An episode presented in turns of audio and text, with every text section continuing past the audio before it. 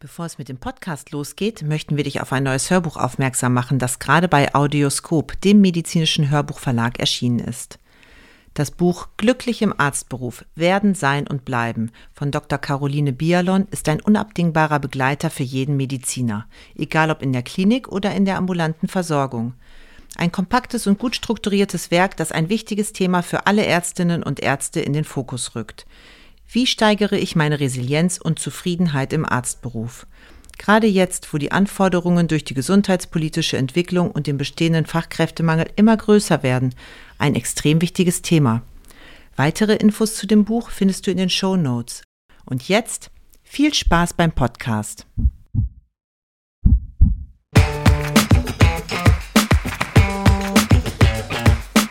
Herzlich willkommen bei Klinisch Relevant, deinem Wissenspartner für das Gesundheitswesen.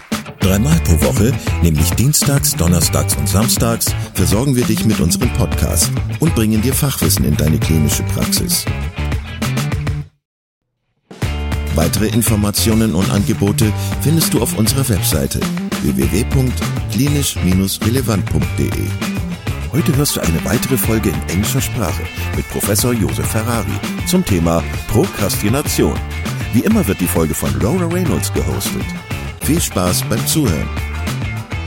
Hello and welcome to another episode of Klinisch Relevant. I'm your host, Laura Reynolds, bringing you some content in the English speaking language. Today, I'm excited to welcome my guest, Deacon Joseph Ferrari. He is a professor of psychology and St. Vincent de Paul professor at DePaul University. He is the author of the popular book, Still Procrastinating The No Regrets Guide to Getting It Done. He is one of the world's leading researchers and experts in the field of procrastination, with over 430 scholarly publications and 550 professional conferences behind him. Deacon Joe is a fellow in six psychological organizations, including American Psychological Association, Association for Psychological Science, and Society for Community Research and Action. He was the editor in chief of the Journal of Prevention and Intervention in the Community for 28 years. Amongst many awards, he's been nominated for Excellence in Teaching eight times. So I'm very excited to have a world leading expert in the field of procrastination. Um, so welcome, Deacon Joe, and thanks for taking the time to have a chat to me today. Thank you for meeting today. Now, as you know, we were originally supposed to meet last week, but I caught COVID. And um, even though we spoke briefly, I was exhausted, and, and, and you were kind enough to say, Can we postpone it? And I said, Sure. Now, this to me is an interesting example of procrastination or something else. So the question someone might be ask the listener, well, did he procrastinate? Is that why he couldn't do it last week? No, that wasn't procrastination. That was delaying. That was postponing, which is different. Because there are times in life when we have to delay or postpone, and that's not the same as procrastination. Procrastination is an active avoidance strategy. The person has control over the time. I had no control over that. Now, I could have been sick and we could have done this by email and you would never have known. But you were kind enough to say, to, to meet with me, and you could see I Oh, was sick. sure. so it was true. Yeah. Because procrastinators are great excuse makers. So I could have given you a very plausible excuse. I'm sick, can't do it now. And you wouldn't have known, and you would have said, okay. But the fact you, you see, that's the difference between an excuse and a reason. That was the reason why we delayed. Excuse, you can't verify. And procrastinators aren't stupid people. They're very brilliant. They always come up with plausible excuses that people say, oh, okay, well, that makes sense. It's just that it always, there's always something else, you know, or most of the vast majority of the time. They don't necessarily take the ownership for why that thing. So to me, that was an, after that happened, I said, you know, this is an interesting example of postponing, but not procrastination. There clearly is a difference. If I'm stuck on a tarmac and the plane can't get off for four hours, I'm delayed for my appointment. I didn't procrastinate for the appointment that I'm doing on because that was beyond my control. Procrastinators do have often have the control. Now they'll tell you, "Oh no, I don't, Ferrari. You don't know what you're talking about. I can't control this or that." Well, yes and no. Maybe that immediate moment you couldn't control it, but did you have a chance later to do something about it and still didn't. So I, I think that's a, I just wanted to go down that, uh, I don't know. I thought it was a real world example Yeah. of what happened. Yeah, I think that's good. I think set the scene. There we have a real world example. And now we can dive in and say, if this was not procrastination, so what is procrastination? Sure. Is an active avoidance strategy. The person who procrastinates could do the thing, should do the thing, whatever it may be, and actively do, does not do it, chooses. And that's irrational and that's uncomfortable. Uh, they don't find comfort for that. Irrational to do that because it makes sense to do it. Now, there's lots of reasons why. You are correct. I've been studying this topic a long time. I started in 1988, 89. It was my doctoral dissertation. And um, I can ex- share with you the history behind my involvement if you'd like. Yeah, please do. Yeah. It's nothing fantastic, nothing earth shattering, no personal dilemma. It actually grew, and this is good for your listeners. I suspect your listeners are um, perhaps a little better educated individuals, uh, and some of them may be going into graduate school or in college. So this story come, is a graduate school experience. So it was in the mid 80s, late 80s. I was taking a doctoral seminar course on self defeating behavior, self um, inflicting pain behavior. The professor was a social psychologist, which is my area, but she was retraining herself for clinical psych. And she was interested in people who are masochistic, who choose to suffer, who harm themselves, whatever. So at the time, a major concept was self handicapping. When people would place obstacles in their path to purposely screw up, purposely do poorly. Now, you might say, why? Why would someone want to purposely put an obstacle in their path? Well, because if I'm unsure how I'm going to do, and you tell me it's a very important task, and it'll tell me a lot, it'll reflect a lot about your personality, and I'm not sure how I'm going to do, I'd rather put an obstacle in my path, mess up, and then I can blame the obstacle. Mm. It's not me. If that thing wasn't in my way, I'd show you, right? People will say that. If I had more, think of a procrastinator. If I had more time, I'd be able to do a better job. See, it's not me. But life is funny. You may not screw up with the obstacle. In fact, you may actually do better, do well. Then what do you say? Well, look at me. I'm good because even with that obstacle, I, I was successful. So either place, either way, self handicapping, the concept says you either discount yourself or you enhance yourself. And so in both cases, it's a very adaptive uh, strategy. All right. So we're taking this class, we're doing that. I raised my hand during the class, and I don't know where it came from. And I said, Is uh, procrastination an example of self handicapping and self defeating behavior? And she says, Oh, yes. I don't let it go. Uh, I raise my hand again. I said, Well, tell me, what do you think? I don't know, she says, but I'm sure someone's done the research. Someone has done the study. Again, this is the 80s before the internet. So I turn to the back of my notebook. I write down procrastination. And right after class, I go to the library. What people used to do. And I check it out. And I find practically nothing on the topic of procrastination. There were papers, articles, and stuff on writer's block. Well, that's not the same. Uh, decision making, uh, career decision making, and people delaying. It's also kind of unique. What is the general thing? So, in graduate school, this is the lesson again for your listeners. Uh, you may hear, your professors may say, you can do two things in your line of research. You can either join the path that everybody else is studying, do something that is, you know, along with the, uh, join the, the caravan and join, do that. And that's fine. Or you can go into a new path that no one has been there before. And then that becomes synonymous. That becomes your area because they say your dissertation line of research should carry you for 10 years. You should be able to have enough new studies that you can do for another 10 years. All right, maybe seven, maybe eight in real world. But okay, for a long term. Well, being the kind of person I am, I thought, oh, no one studied procrastination. Don't have anything to fall back on. That's risky. But on the other hand, everything I, I touch will be golden, if you would. And that's what I decided to do. So in the 90s, I published everything I published. was coming out on procrastination because no matter how I looked at this topic, it was novel. No one had done it before. I remember one uh, editor of one journal writing back saying, Great, we love the paper, but you got to find more references than this guy Ferrari. and I wrote back and said, There isn't any. You know, I'm It was easy for me because I knew my work and I could cite myself yeah. over and over. So it was an interesting area, and that's why uh, I decided to go into this to do something different. And that's why you, are contacting me years later. I don't do much anymore on procrastination. I work with colleagues internationally. I have studied with people in Iran in Israel and in other countries. Uh, and that's okay. I tell them, I don't do the stuff. You do that, and I'll work with you, mentor you. I'm at a point in my career, uh, I'd like to mentor more than be the leader. Uh, I think that's what we're supposed, we're called to do as scholars, is you know to be the elders, if you would, and mentor. Um, but it's been a great topic, and I've moved into other things. Uh, just yesterday, I had a, an interview that was published on um, w- with the Washington Post on my work on clutter, because I do work on clutter. Why do people clutter? Which is different than hoarding. It's sort of my new th- new thing.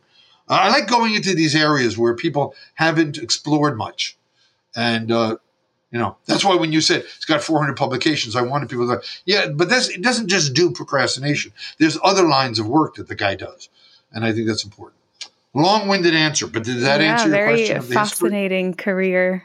Uh, how you got into it and everything. Now I can go. Let me go further about about the book you mentioned. Exactly. Why is it called "Still Procrastinating"? So for years I would do the uh, I did this work, and then people would write newspaper reporters or whatever would come on and write uh, an article and and uh, would want to write an article, and they would come to me and they say, "Have you read uh, the new book by blah blah blah on procrastination, and I would tell me more. And it was always time management because I'd like your listeners to realize procrastinators are, procrastination is not poor time management. Mm-hmm. It's very different.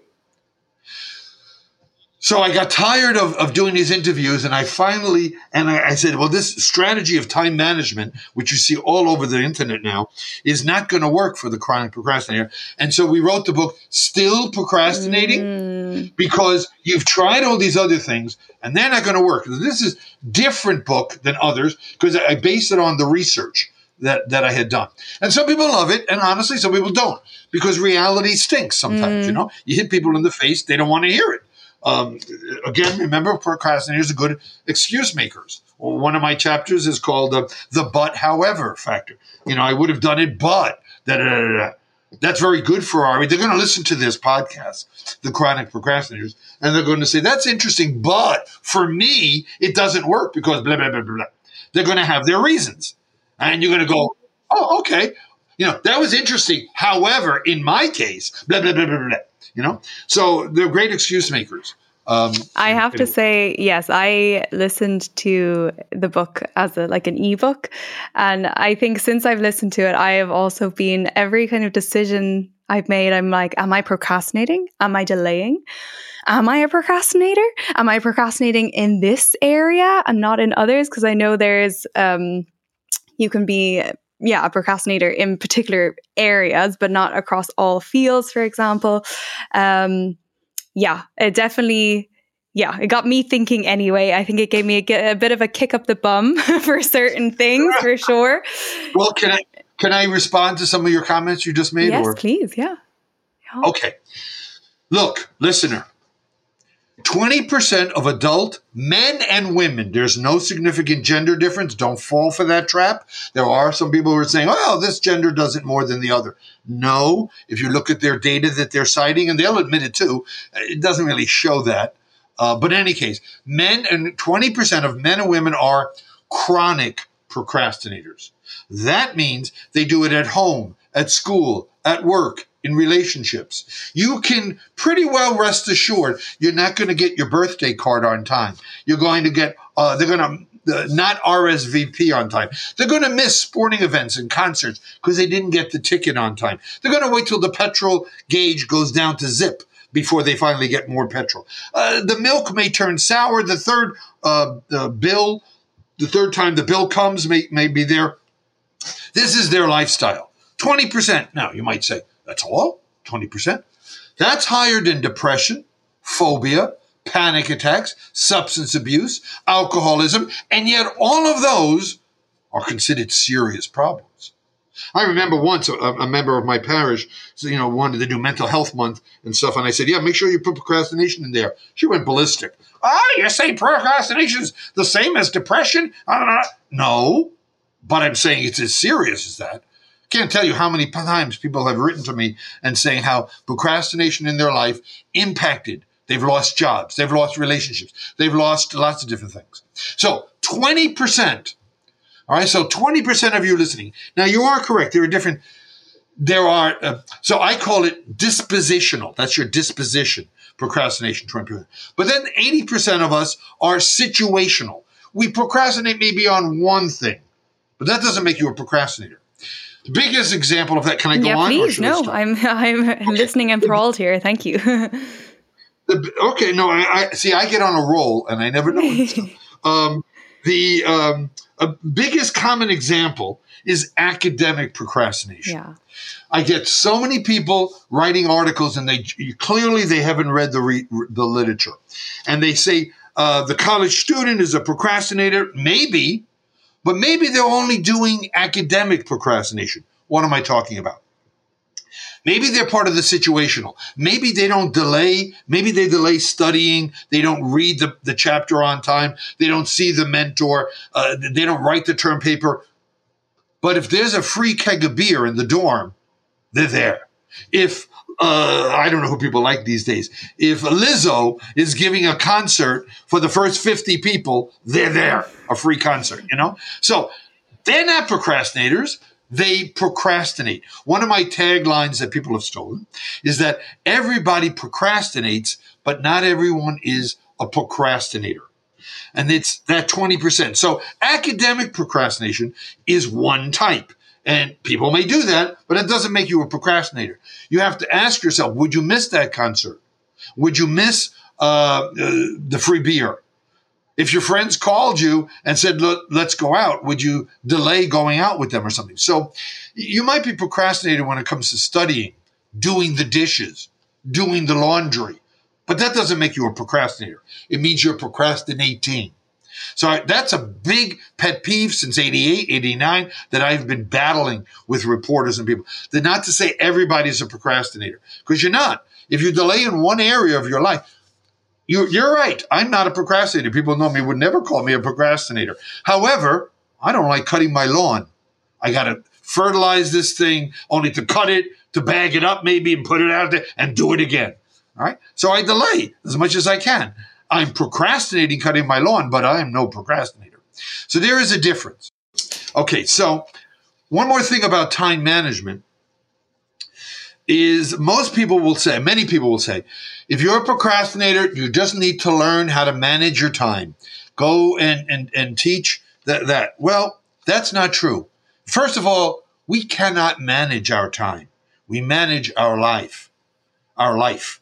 Um, time is a constant. It's like a stream. It's constant. And this is not something new that I'm saying. It's like a stream and it's constantly moving. I can't bring back the last five minutes. It's gone. So the question isn't, can I manage time? I can only manage myself in that time. There's an expression. You cannot control the wind, but you can control your sails. Life will happen. There's nothing I can do. The winds of life will happen. The question is, how do I handle it? How do I deal with that? All right. The Japanese like to say, and if there's no wind, row. Mm. In other words, you control your life. All right. So the notion of telling a chronic procrastinator, all right, which has always been my interest, that 20%. The other 80 interesting, but I want to look at the I was uh, trained as a social personality psychologist. So I really wanted to understand what is this personality thing, this social thing. Poor time management will not help. In fact, there's a thing called, and your listeners may know too, meta analysis. You yeah, know what yeah, a meta analysis sure. is? Yeah, Good. Well, sure, not everybody knows. All right. Um, there were a couple of major meta analyses that were done on the treatment of procrastination. The least, and I didn't do them, the least effective intervention, the least effective treatment was time management. Mm, very interesting. So telling, yeah, and these these are meta analyses, right? They're not just somebody's opinion. So to tell your chronic procrac procrastinator, just do it, would be like saying to a clinically depressed person, cheer up. That, that, doesn't Ouch. work. Yeah. my point on the academic procrastination, I found this section of your book really interesting. Um, well, namely because I think, you know, as you mentioned, our listeners are, you know, their backgrounds would be in medicine or they're speech and language therapists, occupational therapists, physiotherapists. So, um, a lot of them probably will have done or are doing research. And um, I found that interesting that you wrote there are a subset of students who they're classified. I can't remember the exact term, but it's basically they've done all of their doctorate except for write the paper and hand oh. it in. And yeah. the kind of the concept or the thoughts behind this were that may they had this fear of succeeding because earlier you talked about this fear of failure but there's also this fear of success that oh it's it, it's a linked a bit i think to imposter syndrome that maybe if they if they succeed and they hand it in and then they will potentially get more responsibility that they don't believe they're capable of. And I found this mindset so interesting. I think because maybe I have recognized this in like some of my other colleagues or, you know, what back when I was a student, although I don't think I would have recognized it at the time, but when I've re- listened to your your book, I was like, "Ha! I think that could have been the case," and I found that just so interesting. You raised an interesting point about people who don't finish. There's a term, it's a kind of an unofficial term called ABD. It's the person between, at least in the United States, between the master's and the doctorate. They've done all the coursework, they've done everything they need, but they haven't done the dissertation. So we call them an all but dissertation, ABD. Interesting. 70%, and I don't know if there's a gender difference, but 70% of ABDs stay ABD. 70% of people never finish their doctorates. Why? Ah, life, some say. I, I, began my career teaching in the United States here in the two year colleges. We called them community colleges. And community colleges would love to hire and did hire ABDs because I can get a person who knows everything, but I don't have to pay them the same level as someone with a PhD. You pay them at the master's level, but they're getting someone trained. So a lot of businesses, all right, extrapolate that to beyond uh, academics, companies, businesses, give me the ABD uh, you don't finish, that's okay. And I'll pay you less, but, you know, I'm getting somebody who knows everything. So 70% of, of people never finish, which is part of a bigger issue. I don't know if you know this, but only 7% of the world, listeners, please listen to this. Only 7% of the world earns a bachelor's degree. 93% of the people in this world will never go to college or university. It's a lot of people. And of that, only 4% will earn a graduate degree. So if you're one of the listeners and you're in that group of the ABDs, if you're one of the listeners today and you're saying, well, I'm not going to finish, look, and this is where my spirituality comes in. You've been selected. Why you? I don't know.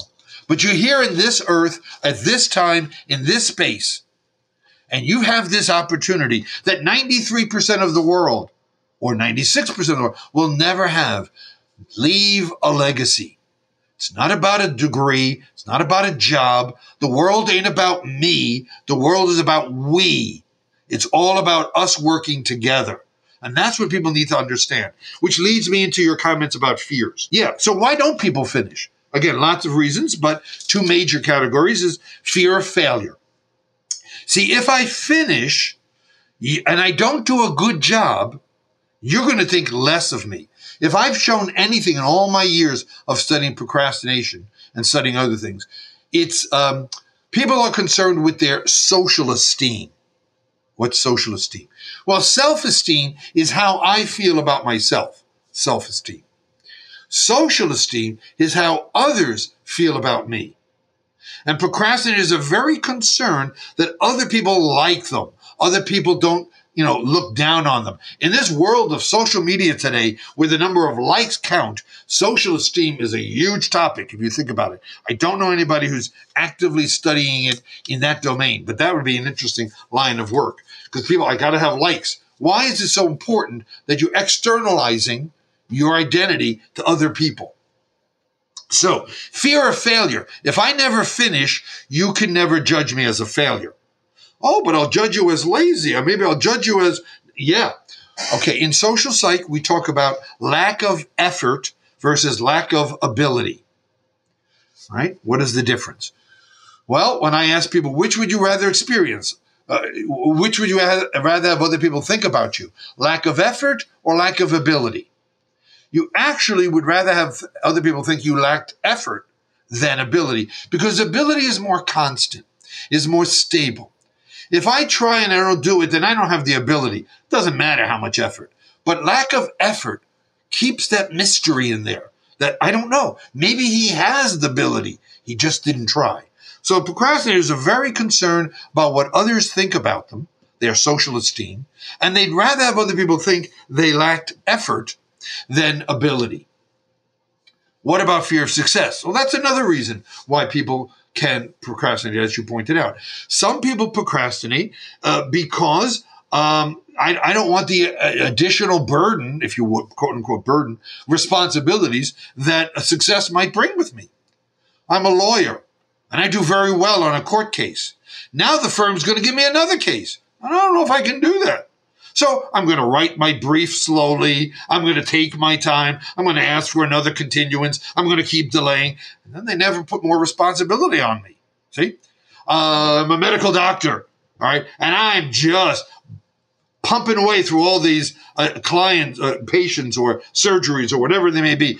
Oh, they're going to ask me to do more. Well, if I delay, if I slow up, if I take longer with each each patient, you know, then they won't give me as many. Not that I'm lazy. I just don't want to succeed too much. You asked uh, whether it, it's linked to the imposter phenomena, another area that I've done research with.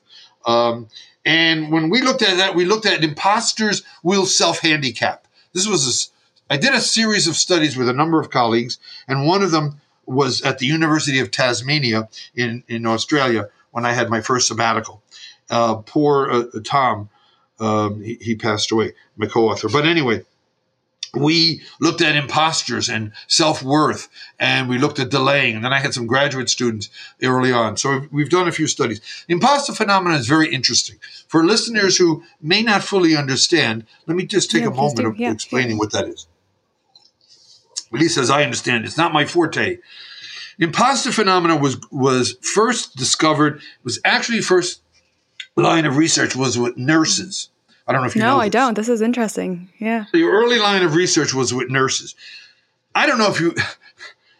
I watch medical shows on TV, and of course, I've been in a hospital like many other people too. And it's really the nurses who are phenomenal. I'm sorry, nothing personal, but they're the ones that you see all the time, and they're really great. They they know what you need. Okay, so I remember a TV show that actually had the imposter phenomenon with a nurse. This was a character on the show. She was great. She could look and she would advise the interns, the new doctor, say, Doctor, not for nothing, but I think it's really this or that. And she'd be right. So it's some episode later on, second season, third season, they said to her, You got to go to med school. And her answer was, No, no, I don't think I can do that. Why are, this is rhetorical, why are med, uh, med schools generally, at least in the United States, more male and nursing school predominantly female? Because there's this imposter. So I, I now I'm blank Clancy. I think oh Clancy was that guy, the guy who started the work on imposter phenomena, the woman or person, the researcher, and uh, I believe the I know that the early studies were done with nurses who felt they were an imposter. No, I, I'm not able to do that. I don't think I have the skill, even though they have the skill. You know that's phenomenal. That's pretty cool. You see this in college. Absolutely. I see this with, with older adult students. Oh, I remember she passed away. Barbara. I had an adult student. She was, oh God, this is a long time ago in one of my community colleges. She was great. At a community college student, she published with me. All right. She was an older adult, community yeah, colleges yeah, are two yeah, years. Yeah, yeah, yeah. So I hasn't even gotten a bachelor's mm. degree. And she, she came, she had um, MS or something because she had crutches that she was walking. And I would say, Barbara, you got to go on for a bachelor's. And then even for at least a master's, you got, oh, I don't think I can. No, I'm too old. Yeah, plausible excuses. I can't do this. No, Barbara, you can do this. You know, you, you are, you, you've got the talent. You've got the skill. And she never did. All right. So people hold themselves mm. back with the imposter. Now, what does that have to do with procrastination? Yeah, they might be using procrastination, the behavior, right? They're not procrastinators as part of the imposters. They think I'm not good enough, so I'll just delay. But boy, this is a long winded answer to your question about fear of failure and fear of success. Both of those can be motives, I believe, for procrastination. If I never finish, um, then I can't fail, and you can't say I'm incompetent. You might say I didn't try, or the common term, you were lazy. All right. Um, and if I, on the other hand, if I do succeed, you might give me more responsibility. And I'm not sure I have the confidence to be able to do that. Does yes, that I have a comment on that. Um, just because you said we would rather be seen as lazy or giving less effort than being unable. And I wonder, is that linked to maybe societally? It's because we place value or the measure of success is the ability and not the effort given. So it's either sort of a pass fail thing you know it's it's your work at the end is either good or bad but no one is really looking at the effort you put in behind it or how you grew yeah. doing that you know certain thing so I, I, think i don't know is that a bit do you think is a bit wishy-washy or is there no no no um at first I was agreeing with you in the beginning, and then I tailed, mm, okay. tailed off because uh, uh, is it because our society tells us you must succeed in life? Yeah. People are valuable because they're people. Again, this is my clergy background. People are valuable because who they are. You're created on this earth, right? You're here now for a reason. I don't know what the reason is. No one, no one knows. But you know, you have value because of who you are. I know that sounds uh, rosy, um, rose-colored glasses and everything else, but it's the truth. You are valued because you're an individual. I teach in my social psych class, and I'm always teaching my students that you matter. Your life matters. Um, if you weren't here, the world would be different. One of my favorite movies all right, for Christmas time at least, is the famous movie It's a Wonderful mm. Life. Maybe yeah. you've heard of that with Jimmy Stewart. It's a great message. It wasn't popular when it first came out, but people are. So the whole notion of uh, should you be valued uh, whether you succeed or not? Yes. Okay, let me talk about uh, perfection yes. for a yeah. minute. Uh, but also the other, but the, the other half of that is, uh, should we value effort alone? That's that's where you tailor it off, by the way, because that's so much our culture today. Everybody gets a medal. Everybody gets an award because you tried. Well, I kind of agree. I kind of disagree. Mm-hmm. See, I'm older and old enough to remember I sat on the bench because I couldn't play basketball or baseball. Right? That's why I have no desire, no interest in sports as mm-hmm. a person, right? Because I wasn't good enough. I love when my kids were chosen. Even if the team was winning or losing, we're going to have you play. And they weren't always so great. Didn't matter. All right. They were included. That's good. Mm. But should everybody now get a medal, a trophy, because they all tried? No, but we should me- recognize the effort that they tried. Yeah, if that makes sure. any sense. Yeah, you know? yeah, yeah. So, but uh, success. Okay, Here's another thing for your listeners. It kind of goes back to fear, fear of failure and success. We live in this culture, our Western cultures, that tell us we have to be perfect. We have to succeed. Mm. You got to be perfect. If not, oh, you're less than anybody else. No. In fact, science has shown that the healthiest individuals, the best adjusted individuals, succeed not 100% of the time. Please listen to this, listener. The healthiest individual doesn't succeed 100% of the time, succeeds 85% of the time, and has 15% failure. Uh, those numbers are rough, yeah, yeah, yeah, but the point is You don't need to succeed all the time, nor should you succeed all the time. Failure helps us grow. Failure helps us move forward. But we have this culture. I got to be perfect. Everyone's got to like me. Everything I do has got to be perfect. And if not, I'm useless. I'm a waste. No.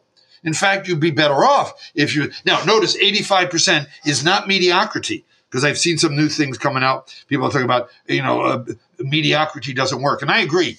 Mediocrity is 50%. 85 is vast majority. Yeah. yeah. But the studies have shown those are the people who are the healthiest, the best adjusted. Because we want life to be easy. We want life to be uh, on our terms, and it's not going to be that way. You know, in the United States, we Native Americans, all right, had a, have an expression that the white man has it wrong. The white man wants clear water to walk through in life. They say, no, you want muddy water. Why would I want to walk through life in muddy water? Let me ask you that question rather than provide you the answer right now. Why is muddy water better than clear water? Easy water. I don't know. because with muddy water, I try harder. I put more effort.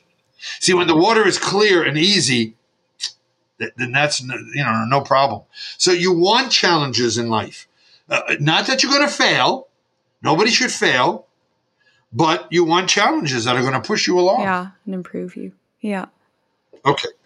I don't know if that answers your question, mm. but hmm. that's another one of my things. I what did I want to say now? I wanted to ah, I wanted to hear or I wanted to ask your opinion um, on what is the difference between procrastination and maybe differing priorities.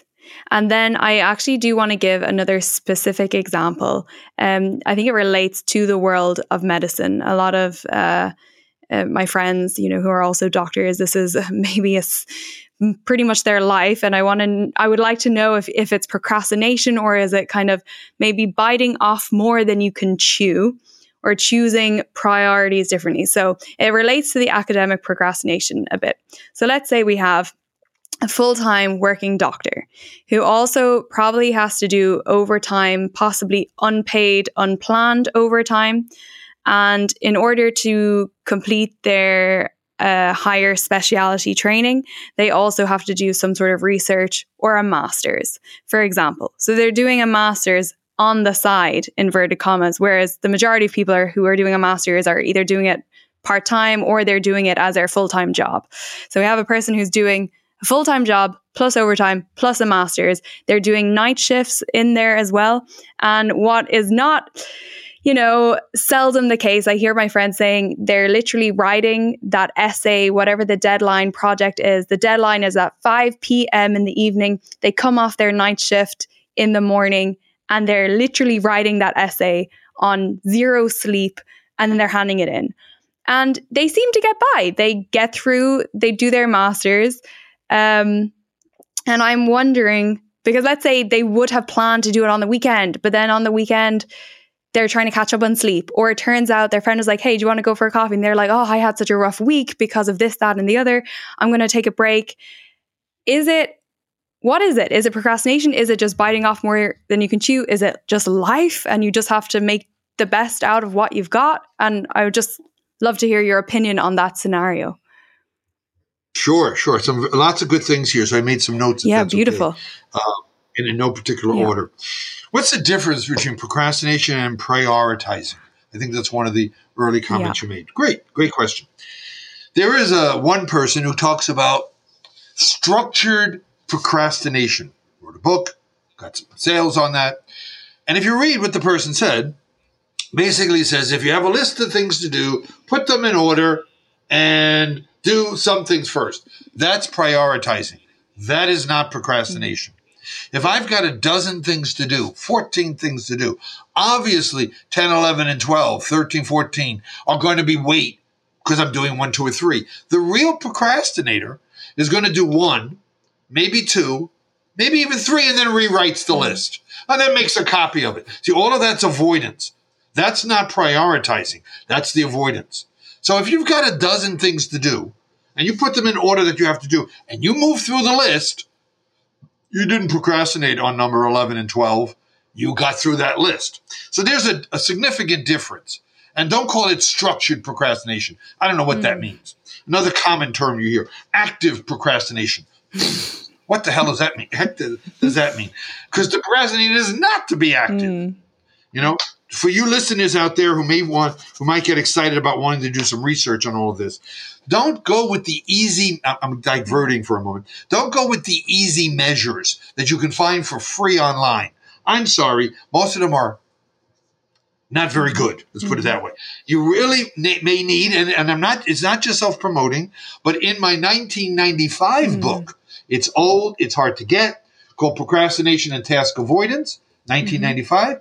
I believe it's chapter three. I actually list the most reliable and valid measures, give you the questions that are in there. I just happened to turn to uh, one of them here, you know, and I, so I, I, I invite you. Here's the decisional procrastination scale. Love this scale. Five questions, still around, still useful. Mm-hmm. So get the reliable, valid measures. Don't use the ones that are easy and free. That's off the topic. Now, you asked about a good example, and I made a note. Suppose I'm a, a, medical doctor and I want to get an MPH. A lot of uh, physicians, right, get public health uh, degrees too, and often it's a master's is all they really need. So I'm working on both, or maybe a PhD, as you say. Have they overextended? That's not procrastination. You've overextended yourself, and that might be the problem. Okay. Now the question I ask is, why did you overextend? Uh, maybe you had to get that MPH for your career but maybe not. Maybe you chose. Maybe this was going to be. This is why I'm saying you have to think about this. Is this one one of your excuses for why you don't get other things done because you're doing so much? It's plausible, it's believable, but you've done too much. Um, people have this notion: I work best under pressure. Mm-hmm. You probably heard of that one. Okay, that's a myth because in 1998 and 2000, 2002, I published some experimental studies, brought procrastinators in the lab, and we actually put them under time pressure. Mm. And they did worse on a series of tasks than the non procrastinators. But when you ask them, the procrastinators said, Nope, I did great. This is what I needed. All right, because it's a myth that you work best under pressure. Now, wait a minute. Your listeners some jumping in here and saying, wait a minute. I remember the time when I waited that last minute and man, it was great. I, yep, yep. I say, yep. But life is a variable schedule of reinforcement, if you know what that means. Sometimes you fail, sometimes you don't. But if we looked at it consistently, eight out of 10 times, you would have done better had you done it on time. But they'll remember the time when waiting till the last minute really paid off. I remember that time. Yeah, but you were in fourth grade and it was an easy spelling test, you know, yeah. whatever it was. Uh, you can't go back to that kind of stuff. So people will use that. Again, we're good excuse makers. The myth I work best under pressure is one of the three major myths that I talk about that people have. Um, technology is the other one. And um, I'm busier today than I am in the past. Don't overextend yourself, is what I'm saying. If you need the, the, the MPH, is there a part time program? Uh, that you can go through. If you're currently uh, may, maybe finish one at a time, get the MD, and then start the PhD. If you get to do both at the same time, I mean, you have to look at every case individually. Yeah. And uh, but I don't want people to think it's okay to procrastinate because it's never okay. L- life is not is too short, man. You have 70, 80 years, says the Old Testament, the, the Psalms, if you're strong. All right. That's that's nothing for Earth that is billions of years old. How are you leaving a legacy? How are you making the world better off? Because it ain't about you. It's about all of us. We live in community, common unity. And so my question to people is don't procrastinate. Life's too short. You know, there's so many other things to do. I'm not saying you got to be perfect. I'm not saying be a motorboat where you go. My wife says I'm a motorboat and she's a sailboat. You know, she simply goes along. Yeah, well, the motorboat leaves an oil slick but at the end of life, I'll have seen more ports than you sailboat who's just waiting for life to push you along. You know, um, but doesn't there's nothing wrong with being a, either boat. Is my point. So I don't know. Oh, don't overextend. I agree with that. Um, that overloads. I ask the person, do they do it in other areas of their life? If this is their lifestyle, then maybe they're using this as a ready excuse. I don't know. Thank you. Thank you for that analysis. I have Okay. two more kind of big questions or topics to cover. And on the note where you had mentioned just now, you're a motorboat, your wife says she's a sailboat. Um, and you're saying, you know, procrastination's never good, you know. I I don't know if you've ever read the book The Top Five Regrets of the Dying by Bronnie Ware. Um, she's an Australian lady. It's it's very I, I found it very interesting. Um, but one of the regrets. So basically, she she cares for people at end of life, and then she found a common theme amongst these people she was caring for, and they it, she narrowed it down to five regrets that they pretty much always had, um, or seemed to be common. And one of them was, "I wish I hadn't worked so hard." And I'm wondering how do you balance like getting your priorities straight, wondering what's procrastination, and wondering, uh, for example, let's just say this is this is probably a bad example, but let's say my shower probably needs cleaning. It probably has needed cleaning for a long time. It's always, and you were talking about the list, there's a, always a list, and that's always number, you know, 13, 14, 15 on the list, and it gets rewritten on the next list, and it never gets done. And then, of course, one part of me is like this, ah, well, you know, what's the big harm? Life's too short. I, you know, why would I bother cleaning it? I'm, you know, I'm not going to die. I live, I get on with life. It's fine. Versus, you know, probably you should just clean it. It's not the end of the world. You could clean it. And that's a very basic example, like very basic right now. I, I like, okay, don't judge me if my shower is a bit dirty, listeners. But anyway, that's just my very basic example. But you know, this could be extrapolated to, for example, the people who are, you know, gunners and doing big career things, but maybe. I guess that kind of ties in. They kind of prioritized wrongly or what they perceive to be wrong. Um, and maybe, yeah, I, I don't know if that has any link into procrastination, but I, I found some sort of link there. I would love to hear your thoughts on that. Okay, all right. I have three different things that I wrote down here in no particular order. Let's go back to regrets. Yep, I've done. I did a publication looking at procrastinators versus non-procrastinators and who has more regrets in what areas of life. So, a listener, I can't remember that was done a number of years ago. It was replicated by a colleague of mine in Israel, and she found the same thing with Israelis. Procrastinators. The bottom line is that procrastinators have more regrets than non-procrastinators in life. If you're a procrastinator, uh, and uh, some of the areas again, don't hold me to this, was finances, family, relationships. You know, th- th- there's a great measure on regrets that looks in all these different domains, and we found procrastinators were higher in the U.S. and in uh, Israel. So, non-procrastinators is what I always say. Non-procrastinators have regrets, but regrets they have a few. But then again, too few to mention. Oh, you're so young, you don't know. What Okay. That is a that is the lyric of a song by Frank Sinatra. Have you heard Frank Sinatra? right. I'll have to look it up. Regret, regrets, I have a few, but then again, too few to mention. That's the non-procrastinator statement. Anyway, um, the dirty shower. Um, first of all, I think for health-wise, you should clean it. But um, It's in otherwise, the corner. It's in the corner. but anyway. otherwise, just move. You know, just move away. But no, should um, what happens in a way? That's a good example of how not something festers, if you Yeah. would. I didn't do it. It gets worse and it gets worse, and more mold and more dirt and blah blah blah, blah. and eventually it becomes so unbearable, becomes overloaded. That's what the procrastinator does. The problem becomes so big, they say, "Forget it. I can't Okay, do this. It's just too huge." You know, there's an old expression: "Don't miss the forest for the trees." Yeah. Where the person is so focused on the small part, they miss the big part. Procrastinators the opposite. They see the forest. They forget it's made up of trees. Mm, See, they look, wow, I got to do this MPH with my with my MD degree, and it's got I got twelve classes to take in it. and da, da, da. Oh, that's too huge. yeah. All right, they forget. You just cut down one tree at a time. You can't do one tree. This is what I say in my book too. Then give me three branches. Yeah. Yeah. Start. You can't do three branches. I'll take a handful of leaves because a body in motion stays in motion. Once you start, you're much more likely to keep going. It's like a, a train doesn't stop I automatically. think that was great. Thank you So, for that. That was a really lovely. People get overwhelmed because the yeah. So you can't clean the whole shower. Okay, usually a shower has what three sides. Clean one side.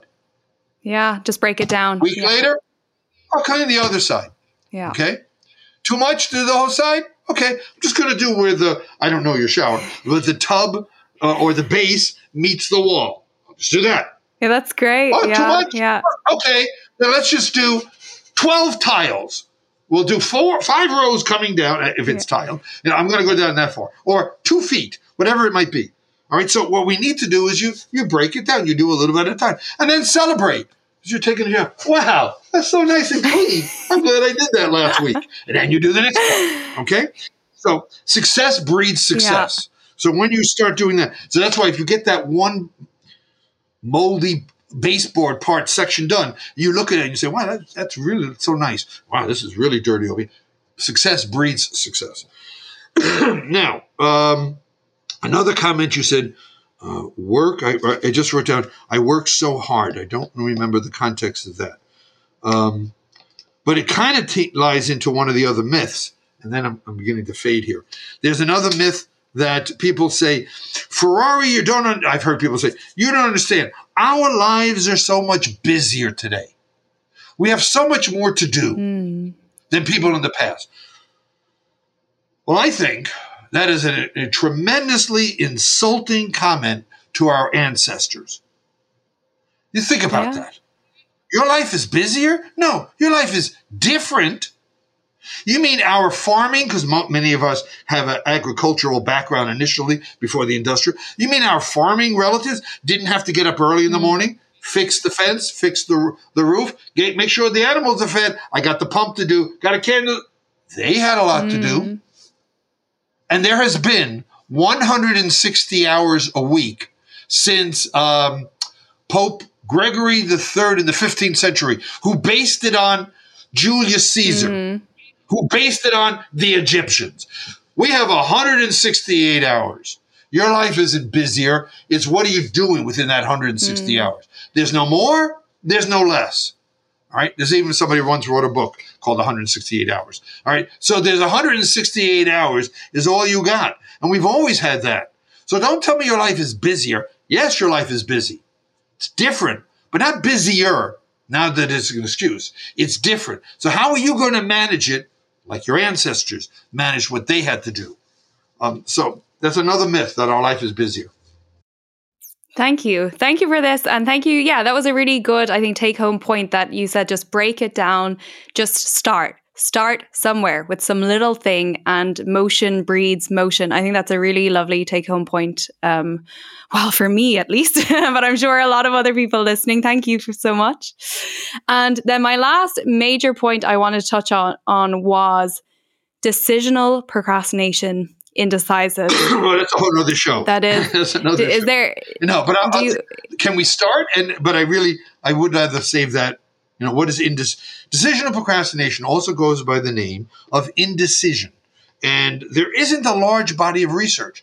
When I began to do my dissertation topics, I was looking not only behaviorally, behavioral procrastination, but what about cognitively in terms of decisions? And again, found very little there. So I've done done some experiments looking at that. One of the major takeaways is that indecisives compared to decisives can make decisions. Because one of the early questions I asked was it a cognitive deficit or was it more motivational? Was it that the indecisives just didn't have the cognitive skills? Hmm. And in a variety of experiments, looking at reaction time, looking at sorting, making decisions, they can make decisions. So that means then if the if you can cognitively do this, then you're choosing not to. And under what conditions? I, I'd rather save all of that, maybe for a teaser here, for a future show. That would be lovely. Yeah. Um, yeah. Okay. I'm, I'm open to that. It probably won't be as long because it's a smaller Yeah, body of literature Yeah, yeah. but I can certainly tell you the difference and what we have found. But a great concept. And again, listeners, please not only return to us should we do this other show, but you know, think about studying indecision um, from a personality perspective. Some cognitive psychologists study it as a more of a biological. Um, uh, co- these are cognitive, psych- you know, reaction time if that means anything to your listeners. Um, but it's more than just reaction. Yeah, I found it obviously you don't obviously, you know, research into the medical field in decision, but I found the topic was very interesting given my field that we make decisions. That is what we do. Um, and I found that really yeah interesting because the research you've done there was interesting but i'm trying not to i'm trying not to no to pause hold the thoughts no no I, I will say that it's not people like to turn to it's a it's a brain yeah. thing well no it's not Good. it doesn't seem to be or at least we don't have enough data yeah. yet to know that Good. okay well, we'll keep that right. continued. This is exciting because I want to be respectful of your time. You've been very generous with your time. You're still sick with COVID, but I'm very grateful that you've taken the time out. Um, thank you so much for sharing your knowledge, um, having some laughs in there as well. It was a very thank you for lovely me. talking to you. Lovely hearing your expert advice and your yeah your thoughts on the scenarios that I uh, conveyed. So thank you so much. Vielen Dank, dass du heute wieder zugehört hast und unser Gast gewesen bist. Wir hoffen sehr, dass dir dieser Beitrag gefallen hat und du etwas für deinen klinischen Alltag mitnehmen konntest. Wenn dem so sein sollte, dann freuen wir uns sehr über eine positive Bewertung bei Apple Podcasts. Falls du Lust hast mitzumachen und es einen Themenbereich gibt, in dem du dich besonders gut auskennst, dann melde dich doch gerne unter kontakt@klinisch-relevant.de. Gleiches gilt, wenn du Themenvorschläge oder konstruktive Kritik für uns hast. An dieser Stelle auch der Hinweis auf unseren Newsletter, den du unter www.klinisch-relevant.de abonnieren kannst und der dich immer auf dem Laufenden hält. Wenn du dich für unseren Newsletter einträgst, bekommst du einen 5-Euro-Gutschein, mit dem du in unserer Fortbildungsakademie einkaufen kannst. Wir wünschen dir jetzt bis zum nächsten Mal eine gute Zeit und freuen uns, wenn du bald wieder einschaltest. Pass auf dich auf, bleib gesund. Bis zum nächsten Mal. Ciao.